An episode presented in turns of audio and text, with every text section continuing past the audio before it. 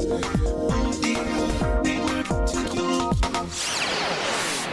京ライフワークトー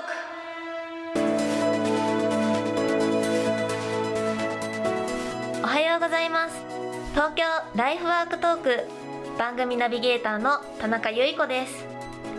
価値観が多様化し働き方に対する考え方も人それぞれの現代。この番組では仕事やさまざまな活動を通じて独自のライフワークを実現している方をゲストにお招きしその取り組みや思いを掘り下げていきます。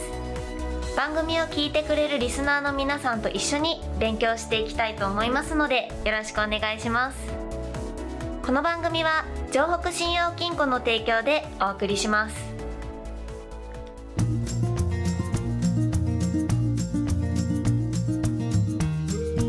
私たちの仕事は金融商品を売ることではありません。街で生活をしている皆さん事業を営んでいる皆さんがちょっと相談したい時に真っ先に思い出してくれる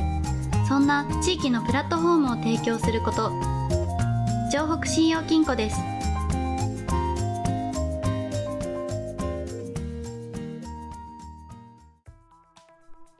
今週も荒川区熊野前にあるナチュラルカフェ小引屋の店長を務めている朝倉直人さんをゲストにお招きしています。小引屋をオープンに至った経緯や小引屋へのこだわりを聞かせていただきました。先週、先々週の配信はアーカイブから聞くことができますので、ぜひご聴取ください。今週は小引屋がある熊野前商店街の賑わいづくりとして行っている取り組みへの思いや目的についてお話しいただきます。小引屋さんを開店されてから商店街は何か変化とかありましたか？そうですね、あの、開店して、幸いなことにお客様に来ていただいてたんですけども、はい、その先ほど申し上げた通り、ママさんが多いんですよね。はい、そうすると、お子さんがいらっしゃるママさんっていうのはほとんどが電動自転車に乗ってらっしゃる。はい。うちの店の前にこう電動自転車がやっぱりこう10台以上こうバババババってこう止まるんですけど、はい、それを見たやっぱり商店街の他の方、お店の方はびっくりしましたね。こんなに自転車止まるんみたいな。はい、何これみたいな。今まではそういう人たちがおそらく商店街にいなかったんだと思うんですよ。はい、あの入ってなかった。なんだけども、その人の流れっていうのがちょっと変わったんだな。で、そういう中で3年目ぐらいの時に2軒隣に天然酵母のパン屋さんができたんです。は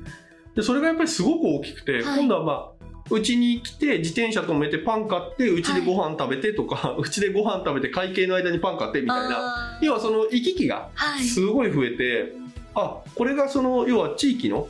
い。い形の一つなんだなと、だからもう少しお店がね増えたりとかすると、もっと良くなるのかなという気はしますね。なんかこう集会というかちょっとこうできるようになってきてるっていう、ね、そうですそうですそうです。そうなってくるとお客さんも滞留しますよね、時間的に。はい、そうですよね。そうそう、賑わってる感っていうのは、人感がすごい出るんですよ。はい、それは結構商店街にとっては大事なことかなと思いますね。はい、商店街でお店出してる方たちもちょっとこう力になっていくというか、うん、あそうだと思いますなりそうですよね、うん、熊野前商店街ってヨガフェス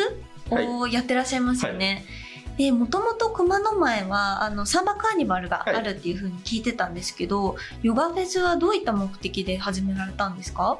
そうですね。ヨガフェスはあのうちの逆隣にですね、はい、チャクラさんっていうヨガスタジオがあってそこの斉藤先生っていう方がストリートヨガをやりたいっていう話をされてて、はい、その話を聞くと道端でこうヨガマット広げてやるらしいんですよ。気持ちいいよって、はい、でじゃあこれをやるんであればイベントにしたいよねっていうのがもう本当に最初だったんですよ、はい、で実際にじゃあやろうって言った時に何目的にしようって時に本当にそのヨガを通じて健康になってほしいねとかみんな笑顔でお買い物してほしいねみたいなことを考えて飲食のブースたくさん出してもらったりとかフリーマーケット作ったりとかそういうことをしました。で、はい、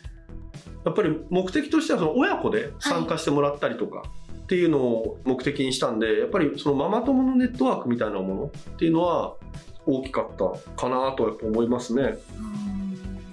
ウェブサイトの方で、はい、そのヨガフェスの写真を拝見させていただきまして、はい、こう青空の下で こうたくさんの人がずらっとヨガされてる写真が出てていやこれすごいなと思って。熊野前商店街あの人通りありますけどでもあれだけ人が集まってることってなかなかないじゃないですか。そうですね。で店もこう荒川区のいろんなお店が出てて、うん、であこのお店あるんだとかっていう新しいこう発見とかもこうちょっとたくさんあるような感じがしてすごいこう皆さん楽しそうだなっていうふうに思いました。写真見て、ね、ありがとうございます。あの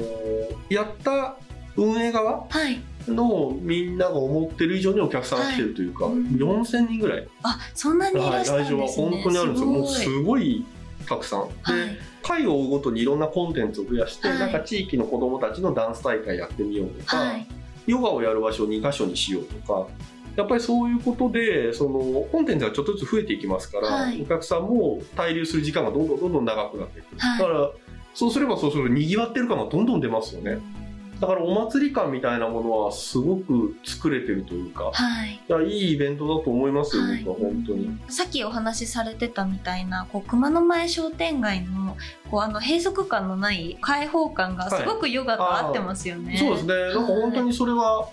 あの写真とか映像を見ると、本当に綺麗に撮れてますよね。なんか気持ちいいみたいですよ、あれみんなでやる。はい。そのヨガフェスが実際にこう、東京商店街のあのグランプリを獲得されたっていうふうに聞いたんですけど、はい、ちょっとそのエピソードも聞かせていただけますか？そうですね。毎年各区で頑張ってやってるイベントを東京都でこう集約して、賞を決めるっていうので、そのヨガフェスがグランプリを取れたんですけども、はい実は僕たちのイベントっていうのは予算をそんなに取ってなくて、はい、メインがママ友のボランティアっていうので本当にネットワークで一生懸命みんなでビラまいたりとか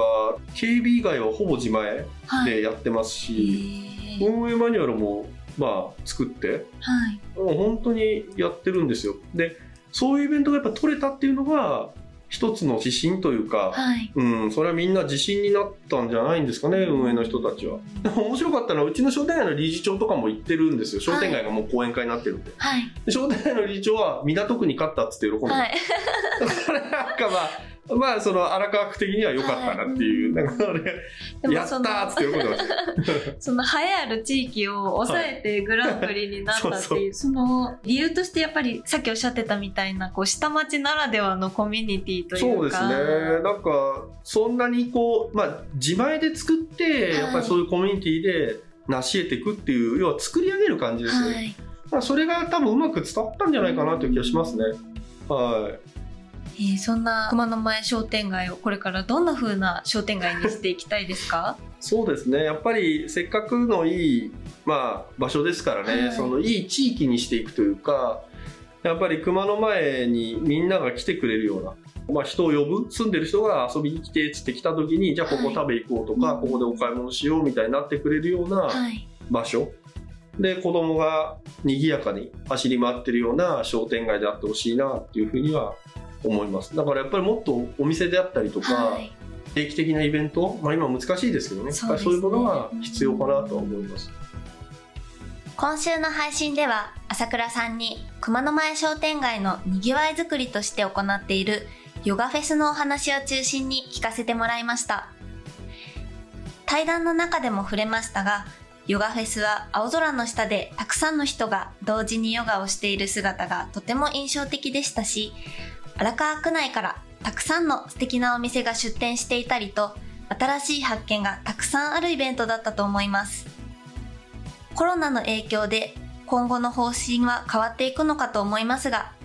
何らかの形で引き続き開催してもらいたいですね。いよいよ朝倉さんをお招きしてのお話は来週が最終回。